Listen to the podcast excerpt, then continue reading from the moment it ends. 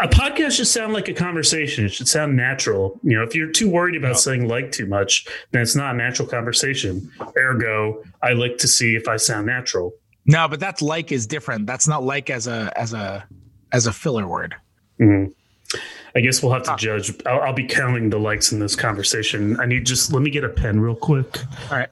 um, here, here's a pen, and I've got a little notebook here. And I'm just gonna do. See, just look, tally one of the. Yeah, I'm just gonna do one of these things whenever you say like. You know, I'm just gonna see that right there. There's one a little there's see, a one. Even though you see if you can it. tally it. See if you can tally it, and and we're gonna come back to it at the end of the, the podcast. I guess this is a cold open. This feels like a cold open, so I'm just gonna roll with it. Okay, welcome to Wizards After Dark. There we go. Welcome to Wizards After Dark. Uh, we got an episode uh, is apparently starting off on uh, a very strange foot. I'm Fred Katz. I'm your host. Uh, over over on the other side of the Zoom, I got my producer Andrew Schlecht. What's up, Fred? And uh, on away in in in the corner of the Zoom is former former uh, Wizards star. I, am you know what? I'm not even going to say star of of Wizards blogging and Wizards Twitter. I'm just going to say uh, current star of of of Wizards Twitter and uh, former editor of NBA at SB Nation, Mike Prada. How are you? Well, I mean, uh, it's really weird not having a job. And so the only thing you can be called is former or current star of Twitter. That's uh, a little, little sad and depressing, but uh, thank you for coming. Thank you for having me on. Now, Mike is, Mike is doing Mike, if uh, if you're not familiar with his work, if you're a Wizards fan and you're nerdy enough to listen to a niche Wizards podcast, then my guess is you're familiar with Mike's work. You're doing you're doing an awesome newsletter now, which I I strongly strongly encourage, not Wizards related, NBA related. I strongly encourage NBA fans to sign up for that.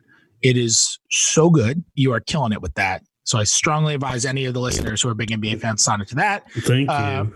And and you and you obviously do great work on, uh, or we're doing great work on on SB Nation, and we're we're just talking. We got we got actual news, guys. We got like real real news to talk about. Bradley Bradley Beal did something, or or didn't do something, I guess. Well, he he elected not to do something. Yes, exactly. But electing is doing something. So so he That's did. right. He did he did something. Uh, so Bradley Beal is not going to Orlando that decision seemed like it was a little bit up in the air. Uh, so Beal said, what was it? We're recording this Wednesday afternoon. So Beal said nine days ago was the first time that he expressed publicly that he might not go. And he was kind of up in the air of whether he'll go, whether he'll not go. Nine days ago, seven days ago. It would have been Wednesday last week. So it's a week ago. There we go. My mm-hmm. timeline's there. Time basically doesn't exist anymore. No, it doesn't. Decided. Yeah, nine days, seven days, whatever. It, cosmically, it's it's a rounding error, so it's fine. So. so uh so Beal said last week that he was thinking about it and he talked about his conditioning and then Tommy Sheppard uh, came out on, or I say the Wizards made a release before Tommy Sheppard did a press conference yesterday on Tuesday saying that Bradley Beal officially wasn't going. And they said it was because of a shoulder injury after they spent uh, the week talking about, spent the week talking about his conditioning and all that. They said the injury is not serious. It won't require surgery, but it makes it not worth it for him to go down to Orlando with a 24 and 40 team with the improbable hopes of them making a playoff run just so they can get smashed by the Bucks in the first round. So Bradley Beal is out in Orlando. And like Mike, it's it's it seems like the natural decision to make, right? I mean, it's so natural. You wonder why more stars aren't making that decision really. Uh, I guess everybody in the Nets kind of is by default, but I mean, why are you looking at all those teams in the Western Conference? I mean, why is Damian Lillard going? Why is De'Aaron Fox going? Why is all these guys? So, I mean, I guess how is does he really have a shoulder injury? I mean, I guess you can't really say yes or no for sure, but I suspect that it's not a very serious shoulder injury, and part of this is just what is the point of him going? Rather than you know we really are trying to protect him uh, from injury because you know we're not for that. I mean, why would so many of these other stars go? I guess it's sort of the real question um, to ask, and especially now that it appears he is not going to go down there and support the team. Right? He's going to stay in DC. Yeah, yeah, he's going to stay in DC. He's going to work out the practice facility in DC, which is the right thing to do. Like it's the same thing with John Wall. John Wall's not going what's the point? If the if the whole reason that you're doing a bubble is to make it so that people don't spread infection and to you know help against spreading coronavirus why you bring in people who aren't going to participate down there? So if you're if you're injured i don't like oladipo says he wants to go. If you're injured i don't even think like i think it should just kind of be i don't know if you can make it a league rule because that seems a little bit too much but it just seems to me that like someone like victor oladipo should there's no reason for him to go like save against potential infection and spreading of the disease when you're instead of bringing down extra people who aren't going to participate you know so I, it makes perfect sense I mean, the problem though then is like, I mean, I, I hate the slippery slope argument. I think it's usually bullshit, but I mean, at a certain point, does any of this really have any point, um, given the coronavirus wow. stuff? I mean, a like, nihilist. I'm talking like, about how there's no difference between a week and nine days cosmically, and you're like, what's the point of life? Right. I mean, but it, it, it is a question that has to be asked, and I don't think a lot of people are asking because, you know, I'm sure Bradley Beal is banged up. I'm sure that if there was no there was no COVID nineteen, they would probably be pretty cautious of playing him anyway down the stretch, uh, especially as they got knocked out. But you know, eventually you get to a point where like what's the point of the seventh place team's best player going? What's the point of the sixth place team? You know, what's the point of all of this? I think it's a question that we sort of have to ask ourselves all the way through. At what point do we say, yeah, this is at what point do we not say like, yeah, this is a smart thing to do for this player who, you know, may or may not be slightly banged up and what's the point? Like where does that what's the point stop? I would sus- I think we can all agree it stops somewhere higher than Bradley Beal, but where is that mo- where is that spot? And if that spot is high enough, then what are we even doing here as a league? Well, the point is money. That's yes. why they're coming back. The point is money. That's why when we when people talk about, oh, look at the numbers in Florida, and the NBA says they're still going forward, it's because the point is money. That's the number one point. I, I'm not saying they don't care about keeping people healthy. They obviously care about keeping people healthy for every obvious reason. But I but we know the number one point is money because if you want to save against infection, you'll just lock you'll make sure everybody locks themselves in their homes. You're not yeah. going to be playing this. So so the point the point is money. That's that's why they're coming back. Um, Bradley Beal because he's out with an injury by the way, still gets his money. Because if he had said I don't want to go, he wouldn't be getting his money then he would be one of the guys who who pulled out too late. He didn't have a pre-existing condition or anything like that, and pulled out after the deadline. And it would be fine. He would lose eight games of salary, and he'd be fine. But he's still getting his money because they said because uh, they said it's an injury. So Bradley Beal's fine. He's getting his money, and he's he's he's getting this extra time to to rehab and whatnot. I I I guess the injury has plagued him for a little bit. Tommy Sheppard said he suffered it earlier early in the year and just kind of played throughout the year with a shoulder that struggled. He never missed a game because of anything the Wizards said was was a shoulder injury, but guys get banged up. So so I believe it. I I I in terms of sitting guys out, I wouldn't to be honest, some people believe like if you don't have a legitimate chance at a title, just sit your good players. Like, okay, Victor Oladipo is not going, just sit Domantas Sabonis, sit Miles Turner, just send him back. And I guess I understand that. But at the same point, I, I think you I think in a situation like this, the best way to handle it is just leave it up to the individuals. Like if Domantas Sabonis says to the Pacers, I don't want to go. If Miles Turner says to the Pacers, I don't want to go, then say, okay, that's fine. If I'm the Wizards and Bradley Beal says to me, and this is what the Wizards did, by the way, and I think it's the right way to play it. If I'm running the Wizards and Bradley Beal says to me, you know what, I really want to go, you don't have to play him 36 minutes a game. But I think you honor that with with your best player. I think you respect your best player's decision because at some point, your best player does have to play basketball if he wants to play basketball. And if Bradley Beal sits, I think wants to sit, I think you respect that decision too. You think you play him on a minutes limit if he wants to go. But but I I I think the right answer, honestly, with this is just kind of leave it up to the individuals. And if the individual wants to go, then that's great. And you you encourage that and you take all the necessary precautions, right? Yeah, probably. I guess the the problem would be like, what if 15 players don't want to go? Or something. I mean, then you get a lot of replace. then you get a lot of replacement players. I mean, look, yeah. if 15 players don't want to go, they don't have to go. No yeah, one is, I, I no th- one is forcing them to go. They might feel peer pressure, but no one is actually forcing them to go. Nobody is literally forcing them to go, but I mean, I think that there's so many social forces that encourage them to go. It is I do find it interesting that a lot of players, maybe it's just a sample that has spoken. I think Joel Embiid said this. You know, I've heard of a couple others who are saying, you know, I don't really want to go, but I know I have to go and do the do what the right job. Um, I just think that's uh I wonder how many players actually feel that way. And if it really was a matter of just, oh yeah, it's totally your choice, you know, it can't really be that because what if sixty percent of the league drops out? Um, you know, so in practice, it's sort of a little more complicated.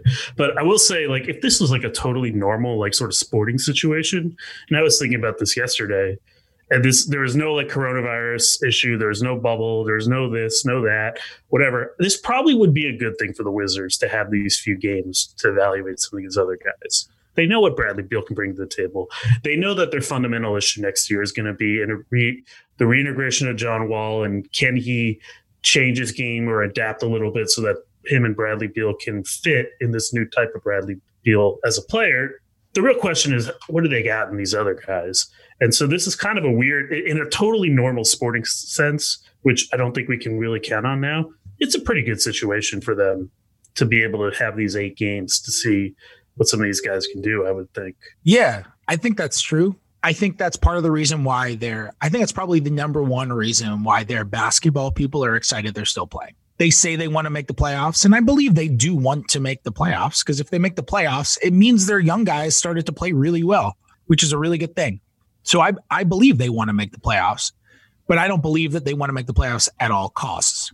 I think they want to develop their young guys and and have the Ruis and the Troy Browns and all those guys get better. And then if they get so much better that it takes them to a playoff spot, then I think they'll be really happy about that, even though it compromises their lottery positioning and and jumps them from ninth in lottery odds to picking 15th in the draft. I, I'm curious to see which guys come back looking different. So I, I had a conversation with long conversation about this with Scott Brooks, where and I, I, posted a piece about this on Tuesday before the Beal news dropped, but but I actually think it's more relevant after the Beal news dropped because now we're looking at at these guys as guys who are going to be leading the team. The only vet who is going to get playing time in all likelihood is Ish Smith. The only other one is Ian Mahinmi, I guess Shabazz Napier. And and those are like the the three guys who have like legitimate NBA experience who could potentially be in the rotation. Otherwise, you're talking about Rui and Bonga and Admiral Schofield and Garrison Matthews and Troy Brown and and Mo Wagner and Thomas Bryant. These guys were basically 23 and under. And that is an incredibly young group. The Wizards were already one of the youngest teams in the league this year. They just got way younger. Like I bet you if if you run through the the average age of the Orlando rosters, I bet you the Wizards have the youngest roster in Orlando. Like they they they have to. Even their vets, like Sh- Shabazz is like. 20, maybe Memphis, maybe Memphis.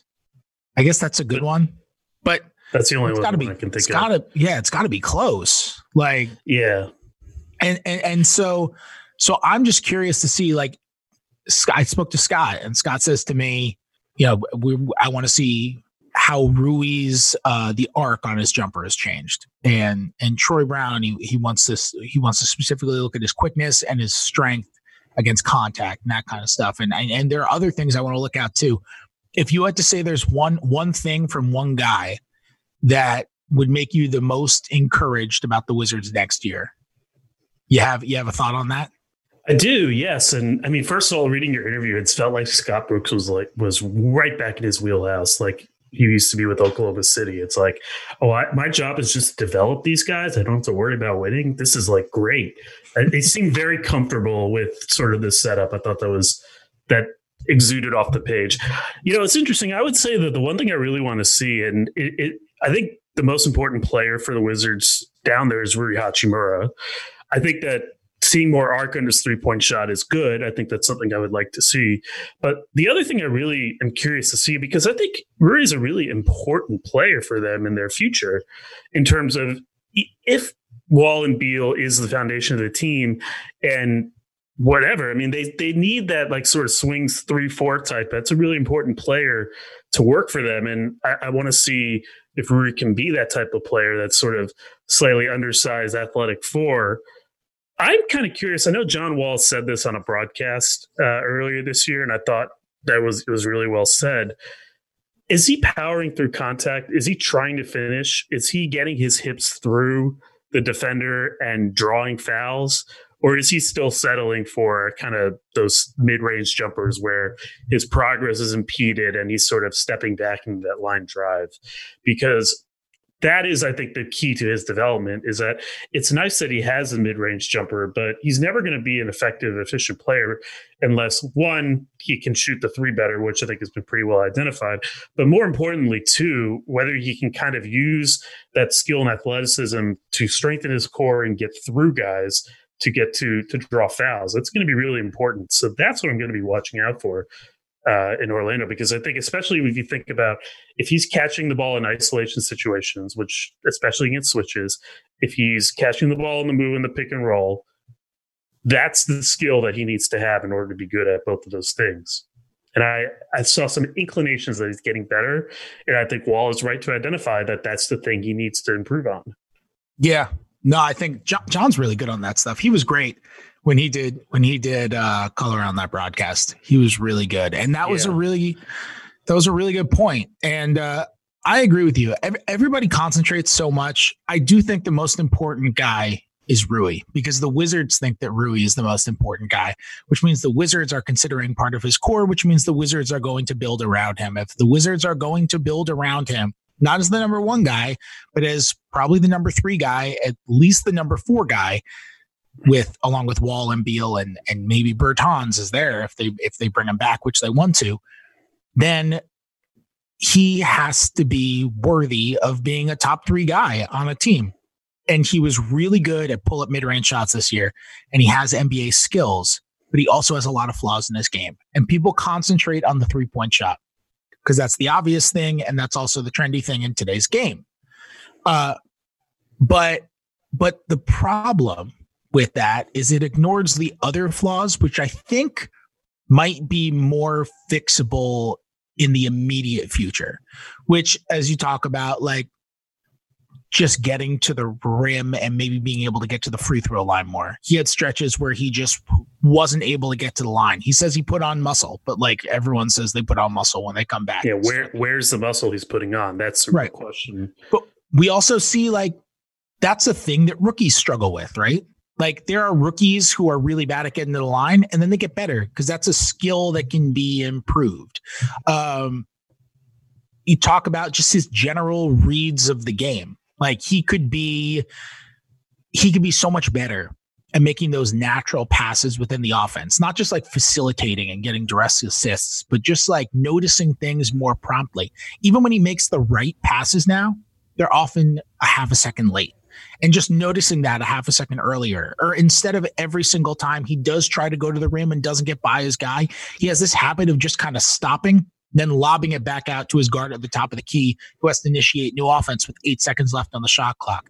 Maybe being able to make a play that doesn't necessarily start over the flow of the offense in those moments every once in a while. Things like that I think would be great to look out for for him in Orlando as well because they're they're a statement on his feel improving. And if he's going to be a top three guy, and if he's going to be an offensive focused player, the feel has to be there, especially when he's going to have to be playing off of John Wall and playing off of Bradley Beal, which requires a lot of improvisation with those two guys specifically. So, so I think the feel stuff, honestly, is more important than just whether he has a three point shot or not. I'm not saying the three point shot isn't important. It obviously is. But if he starts to show feel and being able to make those more intuitive plays within an offense, then I'm going to be like, okay, like this is this is significant, you know. All right, fellas.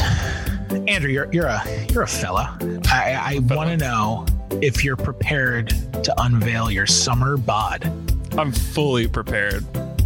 Fully prepared. All right. I can well, tell so you why. The beaches are opening against all conventional wisdom. The beaches are somehow right. somehow opening. Uh, the sun is is shining. We don't know how much longer that's going to happen. Uh, and the bushes, they got to be tamed. So, Manscaped is here to ensure that your post quarantine body, even though you should still very much be mid quarantine because we have way too many cases every day, yeah. is ready for the wild, which uh, please don't get wild for months and months and months. I'll endorse Manscaped, but I'm not endorsing people going out and violating social distancing rules. So, Manscaped is dedicated to helping you level up your full body grooming game. They have forever changed the grooming game with their perfect. You ever use the perfect package 3.0? I've used it many times, yes. I do. Is, is it is it aptly named? Yeah, it's great. It's great. I, the huge fan of the ball deodorant. the ball deodorant. Huge, huge fan. The crop preserver, the ball deodorant. Yeah, it's great. It's all. It's all. It's all great. Oh God, man.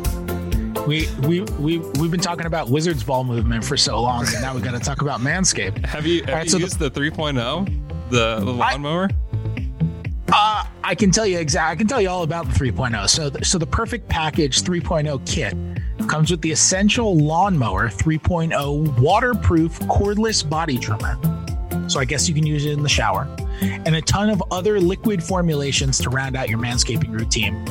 It is the best trimmer on the market for those of you who need a chest shave this third generation trimmer features skin safe technology to reduce manscaping accidents. So it's third generation. So that means its great grandfather uh, came over from, from Australia.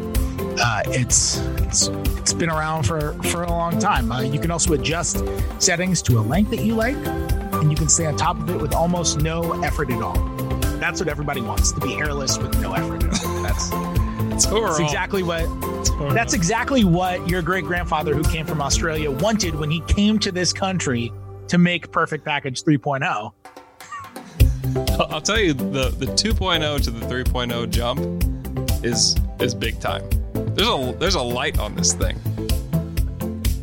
A light. There is. Oh God, that's horrible. Who wants a light? Hey, I don't want a better view. You you say that, and, until you've tried it. And then you'll realize the, the errors that you've made in the past. And you won't have them anymore with the 3.0. So you can subscribe to the perfect package and get a new blade refill on your lawnmower trimmer delivered to your door every three months for a limited time. Subscribers get two free gifts, which is the Shed Travel Bag, a $39 value add, and the patented high performance reduced chafing Manscaped boxer briefs. Um, get 20% off and free shipping with the code The Athletic. That's one word at manscaped.com. That's 20% off with free shipping at manscaped.com and use the code The Athletic, one word. And for a limited time, subscribers get not one but two free gifts the Shed Travel Bag, a $39 value, and the patented high performance anti chafing Manscaped Boxer Briefs. Go to manscaped.com today and use the code The Athletic. Yeah, I think in, in a lot of ways it's actually all connected. I mean, one of the big differences between college and pro, and I think especially in Rui's case, is that in college you're playing on a much more compressed floor. You know, everybody's standing much closer to the hoop. Um, and he didn't really, I don't know what his three point shooting in college was, but I don't think that that was really his game. You know, he, he played a lot more closer to the basket. In order for him to be the player that the Wizards need him to be, he's got to be able to play in a much more spread floor. I mean, that the NBA has. You know, you think about sort of where everybody's set up. I mean, the the half court office now is basically is conducted between like 30 feet 30 feet from the hoop and in that's a lot of space and in order to be successful at doing that yeah you have to improve your three point shot but i think that's only a piece of improving your body and getting more cut up. Like I thought he was kind of in weird, you know, rookie doughy way. He looked kind of rookie doughy at early parts of the year, and I think that explains a lot of why when he drives and he sort of reverse pivots and pulls out, it's because he doesn't have the body to get through all that. The other part of that is being able to have the economy and efficiency of movement in order to get to the rim and draw fouls. So I think it actually is kind of all related uh, in a way.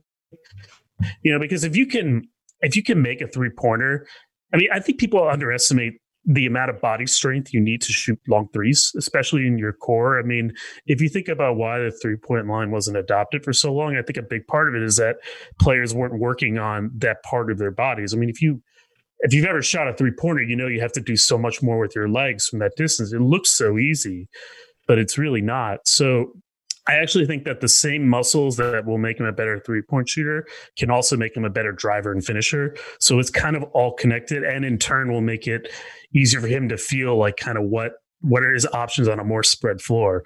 Once you start to think as if he's now playing on a floor that's maybe 150% wider than what he ever played in college, I think his his sort of development now makes a little more sense. So I remember when the two of us would have been what 10 months ago or so. The two of us were on mm-hmm. Nate Duncan's podcast for the Wizards season preview. And Nate brought, brought up how he didn't think Troy Brown was good.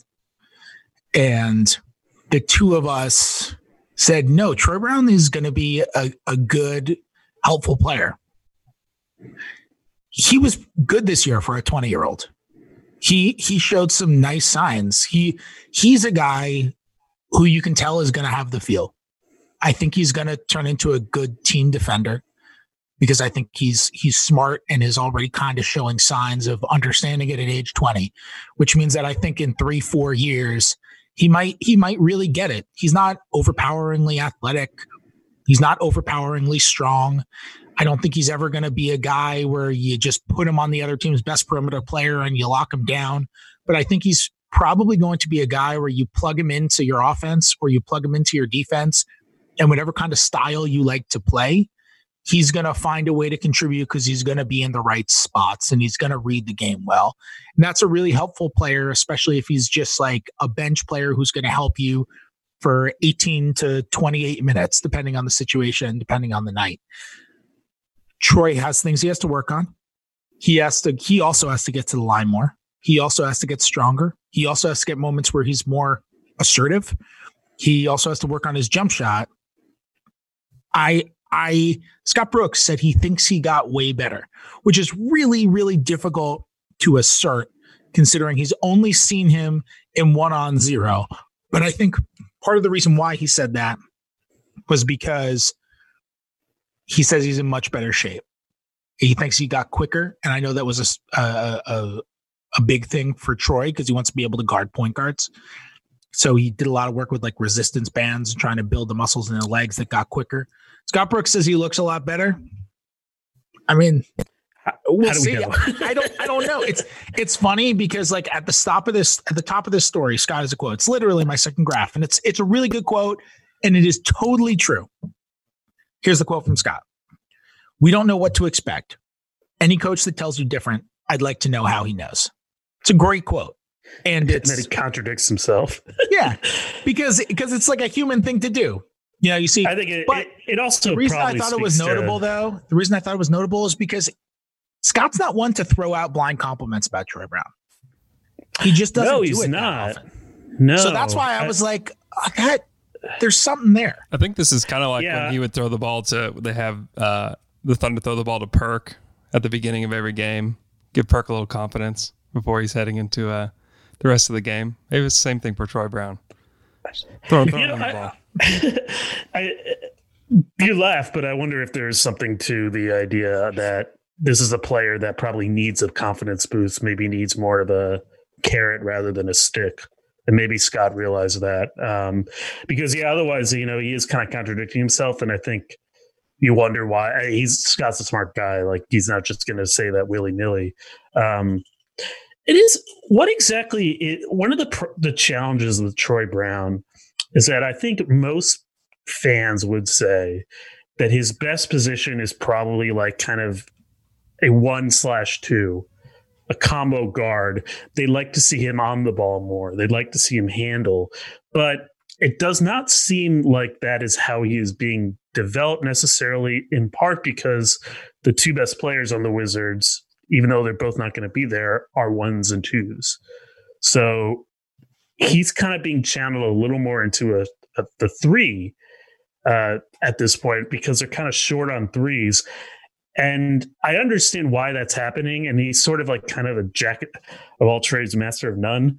But I wonder if that is good or bad for his development ultimately i think it will be interesting to say because one of the things i sometimes worry about with him and i think it's good that scott said get to the free throw line as sort of a clear emphasis is that there's a difference between shooting more and being aggressive and i think it's very easy to listen and hear i need to be more aggressive and think that that means i need to shoot the ball more but really what you're looking for is more decisive decision making more decisive quick drives and maybe sometimes not always going for the cerebral play, but going straight through for the the aggressive play. I just wonder it'll be interesting to see how much Troy shoots the ball versus how many plays does he try to make. I think there is a important distinction that it's very easy for players like that to lose. I think it kind of happened with Otto Porter a little bit under Scott Brooks, and one reason I think, along with health, that Otto didn't necessarily grow into the player that I think he could have been in DC is that you had that sort of conflation of aggressive means I need to shoot the ball a lot, but it really actually means I need to drive the ball more decisively and in straighter lines.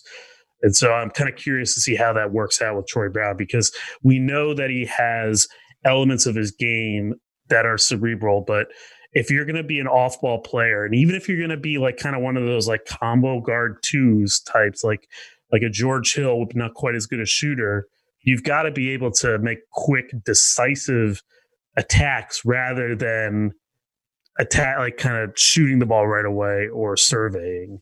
So I think the interesting thing with Troy Brown and the reason why I bring him up, him and Rui up, is the first two guys. It's not just because I think they're the two most important young players. It's also because with no Beal there and obviously no Wall there, these are the guys who are going to be, I think, handling the most. Like they are going to have the largest increase in the in just the general offensive responsibilities they're going to have. Like I don't think Ish Smith's offensive responsibilities are going to change that much, to be honest. And I don't think Shabazz Napier's are going to change that much. I think we're going to see Troy Brown facilitating and handling more. I think we're going to see them hand more of the offense over to Rui. And something that both of these guys have to show and and this has to do with the point that you were talking about about Troy playing off the ball versus on the ball right now, I feel confident saying that Troy Brown is at his best when he is handling the ball. I am not confident in saying that the Wizards offense is at its best when Troy Brown is handling the ball. And that is when you get when you get those two things that are out of whack, that's when you have either a player who's not a starter because he has to go against bench players, which is why I think Troy probably projects more as a bench player because I think I could see a bench unit being its best when Troy has the ball. But that's when you get a guy who is better off playing with bench units because those two things don't match up. Or you get a guy who ends up being like a good stats bad team guy. Troy, I think, projects more as like the helpful bench guy. With Rui, I'm curious to know, okay, can you can you hand over the offense to him? I'm not saying for 48 minutes a night, but can you hand over the offense to him for stretches? Because if he's going to be a guy who says, I need the ball, my contributions is that when I have the ball, I'm able to score. Okay, but when you have the ball and you are trying to score and that's your number one objective, how does that reflect on the rest of the offense? Is the actual team offense still good when you get in that mode? Because if it's not, you have a problem. And I'm curious how the Wizards actually respond. And part of it is is just going to be like Rui could have gotten great. He could have gotten way better, but there's just not enough talent around.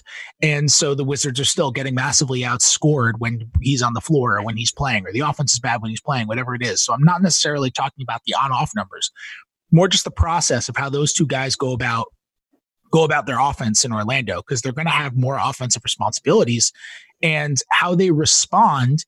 It's only eight games. It's not going to be a telltale sign for the rest of their careers but it'll be really interesting to follow because how they respond to having large offensive loads is gonna be an interesting way to analyze what's to come. Eh, you know, if the season ends up coming back in December. Yeah, it's interesting because I I think one of the nice weird luxuries of having two players like Ish and Shabazz right now uh, that maybe is not so evident when your team is better and you have all uh, your starters back in scoring is that you know those guys are going to play the way they play. They're going to dribble a lot. They're going to try to make plays for themselves. And so I don't know if I totally agree that Rui has to play that differently than he would normally play but he has to do it in more space and with more precision and pace. He's got to be quicker with dribble handoffs and slips. He's got to make quicker, more decisive moves going straight. The same with Troy Brown. I don't think that they need to do stuff that is so far out of their comfort zone that it will be too difficult to do. I think that's the nice thing about having those two point guards who look, you're not going to Ish Smith is going to dribble and push the ball no matter who his coach is. Shabazz Napier is going to try to get to his jump shot. He's going to try to get to those play tough defense in your face. He's going to do what he is going to do no matter who the coach is or what the offense is. You don't get you get those guys as sort of volume so volume possession holders. You know, more so they're kind of the innings eaters of the NBA in a way. That should hopefully free up Troy and Rui to play their games but better. But it's going to be interesting to see how that what their games are better actually looks like.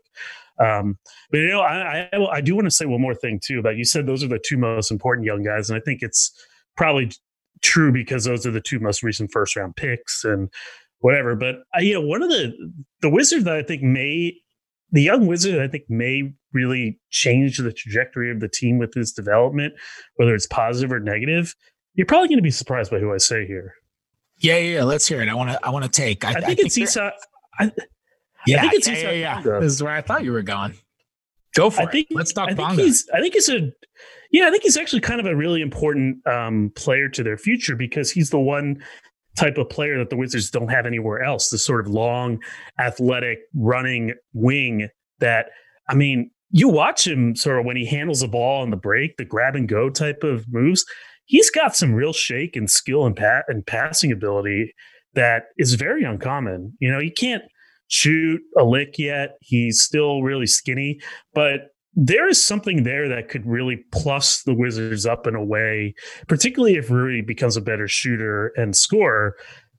He he's the type of player that you could really plus the team up in a way that I think it was un if he's developed properly and if he gets these opportunities to kind of show off his game and isn't sort of channeled into too small a role. Like I want to see him have the ball in his hands more, not necessarily Troy Brown, um, because I just want to see him get used to making some of those passing reads and be able to take the ball off the basket and charge.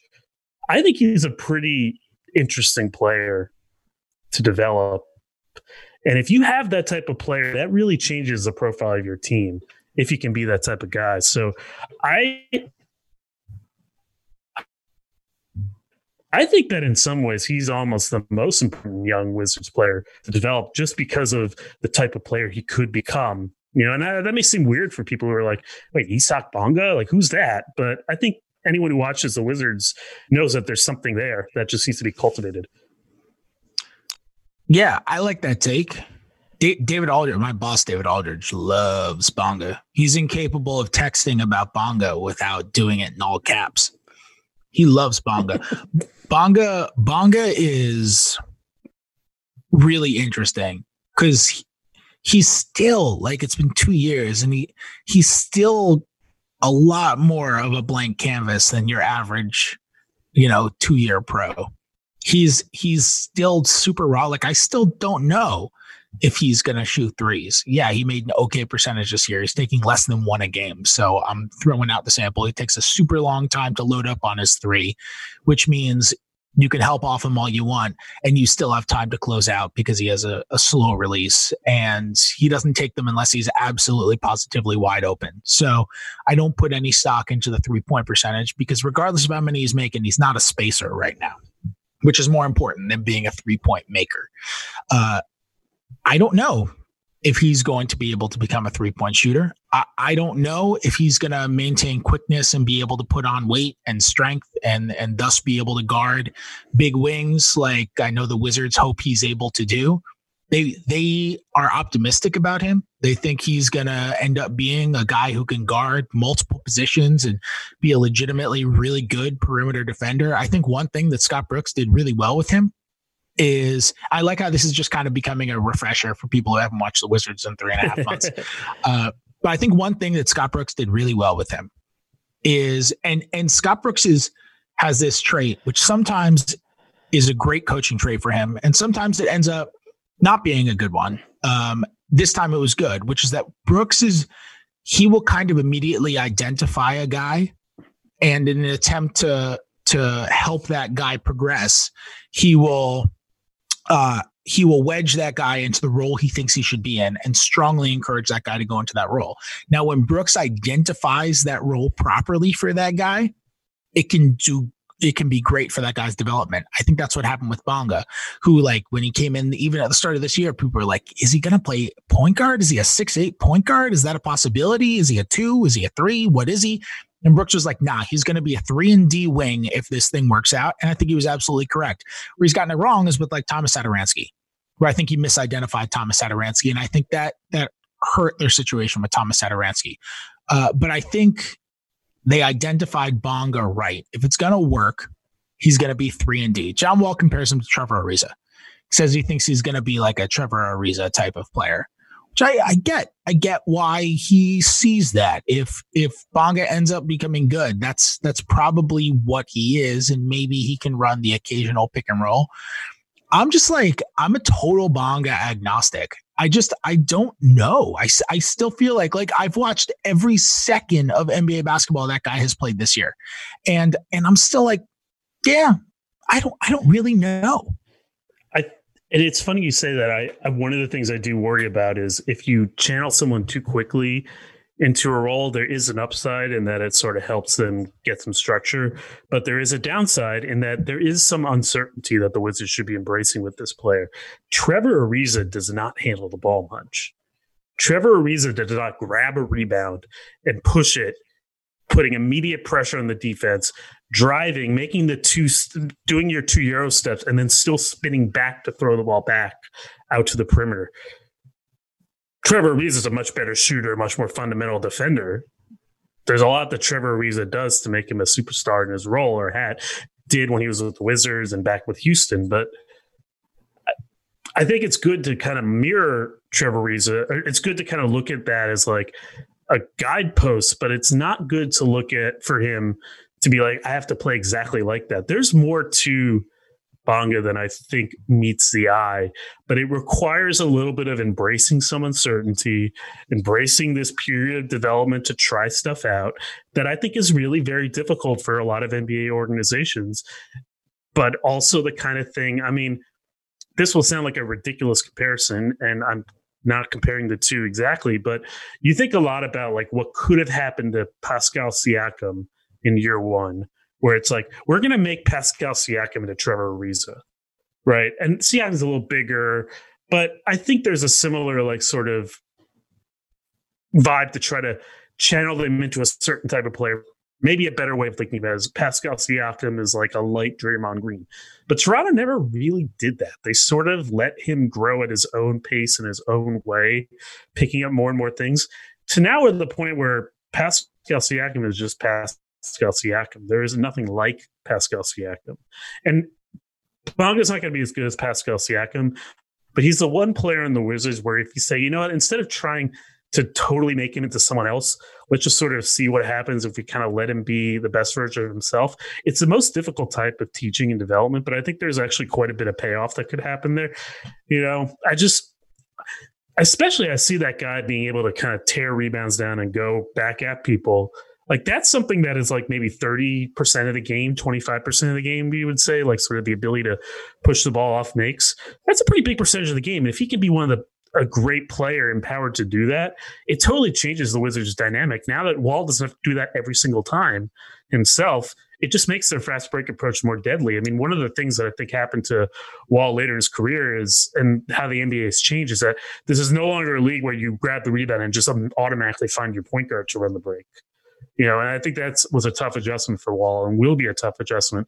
But if Bonga is empowered a little bit more and shows he's got some sauce there, I mean, I think that could have a real impact. I know that seems crazy for Isak Bonga to elevate him that way, but I just think his skill set is so unique that it would be a shame if he was limited too much in what the type of player he could be.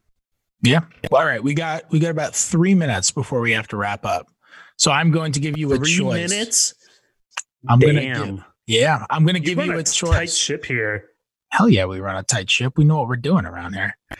I've uh I'm going to give you a choice right now.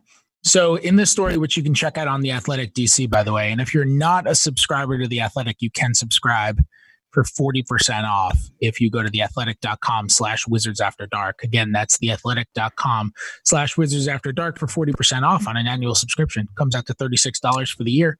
Uh, you can read that full piece. We're not going to touch on every player in there because I don't want to give everything away. But the players that I named, pick one we can talk about for, for two minutes. Mo Wagner, Jerome Robinson, Thomas Bryant, and then some guys I didn't mention, Admiral Schofield, and your boy Garrison Matthews. who is who is the most interesting person? Give me your most interesting observation that you have in the holster about one of those guys. It's kind of been a weird loss year for Thomas Bryant, hasn't it? Yeah. You know, it, it seems like it's sort of an interest, important time for him to kind of get back on track uh, because he was developing so well and then he had injuries. And I think there's a lot of competition at his position. And now you're sort of seeing that, like, the stuff, there's a lot he can learn from Ian Mahinmi. Uh, but there's also another young guy there. I think it's an important eight game proving ground for him to reposition himself as a key member of the core. Uh, and I think you've identified exactly what he's got to get better at. You know, he's got to be a better defender. He's got to play with more of an even keel. He's got to be able to read the game. I think strength is another issue with him. Like you talk a lot about sort of the lack of rim protection he provides. Again, a lot of that is just chest. It's your core. It's your ability to move efficiently. It's your ability to slide, put your hands up, and actually be a deterrent. You know that he needs to get better at. So I think it's actually going to be really important. I don't think that there's anything specific he has to show. I think he just needs to be regularly contributing one of the most important and best players they have there for eight games to really get him back on track. I think that's pretty important for him. Yeah. And I, I think important not just for him. I think what's important for him is also important for Mo Wagner because the Wizards want to go get a rim protector this offseason. Like they want to go find a way to get a rim protector, whether that means using the mid level exception, whether that means finding a way to trade for one, whether that means they draft a guy who they just happen to feel like maybe they luck out in the lottery or something and they take a guy and they're like, this guy is going to start right away. We're getting James Wiseman and he is starting right away.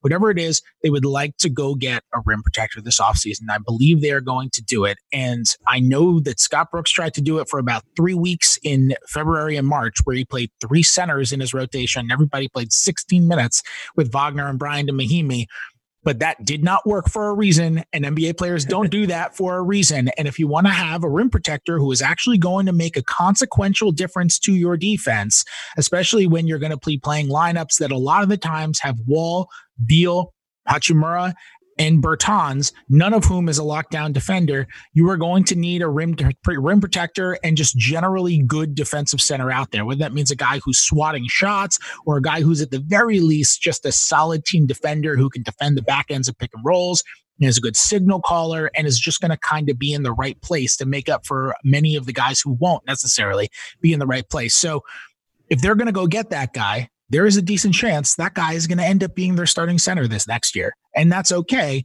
But that means either Wagner or Bryant is expendable. I don't know which one. Probably going to depend on what each of them would bring back. And it might very well depend on what each of them shows in Orlando. I mean, Thomas Bryant had the stress fracture in his foot this year. And if his struggles this year were just the stress fracture in his foot, and now he's healthy and he's in better shape, he's going out there and you're like, man, Thomas Bryant, 22 years old, he looks a lot better. He is he still shot 80% at the rim. You know, he's he's he's he's got skill, but you I'll be interested to see what these guys show because it could make a difference in what they choose this offseason. Um, Mike, anything to plug before we uh, before we wrap? I uh, just put a piece up on 538 on you know two players that you know it, it, struck me as interesting that as recently as 20 years ago 40 four percent of shots that were attempted from 19 feet or beyond were two pointers, and now it's like nine percent. So I kind of imagine what would happen if you converted everybody's long twos into threes, who would benefit the most. And it was interesting to me that there are two players in particular from that era that really would have benefited Kevin Garnett and Tracy McGrady. So I think those are two players whose legacies we should be re- looking at again uh, to think about how impactful they were, how they had modern type games without quite getting all the way there. So I wrote a piece about that. I know that's not the most uh, tease happy plug, simple plug, but uh, respect KG and Tracy McGrady. I just wrote a piece there. Um, and there, will be some newsletter stuff coming. Um, actually, the next thing that I'm more kind of working through is I do like sort of these game diaries, which is just here's what I'm noticing in a game, and you you can see it too. And I'm doing one on um, because the WNBA season is starting on July 24th, and I think one of the big storylines is the return to health of Breanna Stewart and the Seattle Storm. So I'm taking a look at a game from 2018 uh, where she was at her best and the Storm are at her best. So I got that coming, you know, a couple other things and some other stuff maybe in the long term future uh, that I'm working through. Uh, but do check out the newsletter. I appreciate you plugging it. And uh, yeah, thanks so much for having me. Yeah, that newsletter is awesome. You're doing such good work on it. Strong recommend to anybody who wants to go subscribe and get some in depth, awesome NBA analysis. Totally worth the subscription, and it's uh, you. You've always done great work, and it's it's it's totally up well, to your thank standards. you. This is great. Um, well, you too. And by the way, I was not counting super carefully, but I counted five likes, which because it was on my mind. Because it was on my mind. That's why I think I was better with the likes during this episode. Yeah, I mean, maybe you were. Maybe I was just not really paying attention. But five is a pretty low number. Five is five is good. I'm fine with five. Maybe maybe this is my yeah. development. Maybe we're maybe. while we're talking about everybody else's development, maybe this is like my development. Uh, subscribe to Wizards After Dark. If you enjoy the show, leave a review on iTunes. That always helps give us five stars, subscribe to The Athletic. If remember, if you use that code, you get 40% off on annual subscription, $36 for the year, theathletic.com slash wizards after dark. Again, that's theathletic.com slash wizards after dark. Unless something crazy happens news wise the rest of this week, which I imagine it won't. The Wizards are already in Orlando and they're quarantining. So, what's going to happen other than NBA players tweeting out their terrible food? Um, I will be back. Wait, wait, before before we go, you do need to issue your mea culpa for blatantly getting the timing of the flight wrong yesterday. like you really, I, I, this is very serious. Like you know, I'm surprised we didn't lead with this. You're the right. reporter I, can't get things wrong like that. So I I tweeted out the Washington Wizards have touched down in Orlando yesterday, and my phone gets flooded with people from the Wizards being like, "What are you talking about?" Like, what are you talking about? We touched down in Orlando. We're we're still in DC. And and I saw that they had tweeted out everybody boarding the plane. But I I just saw the pictures and I just saw people walk on the runway. I'm like, oh, they're in Orlando. They landed. So I I tweeted out the Washington Wizards have touched down in mm. Orlando. And and I get and I get the tweets or I get the texts from people with the Wizards. One person with the Wizards immediately texts me fake news with four exclamation points. Wow. And like, yeah, yeah, it's hilarious. They were all giving me so much grief. And so I well, had look, to tweet out is... a correction and delete the tweet. And now everything I report from this point on will, uh, you know, be stained.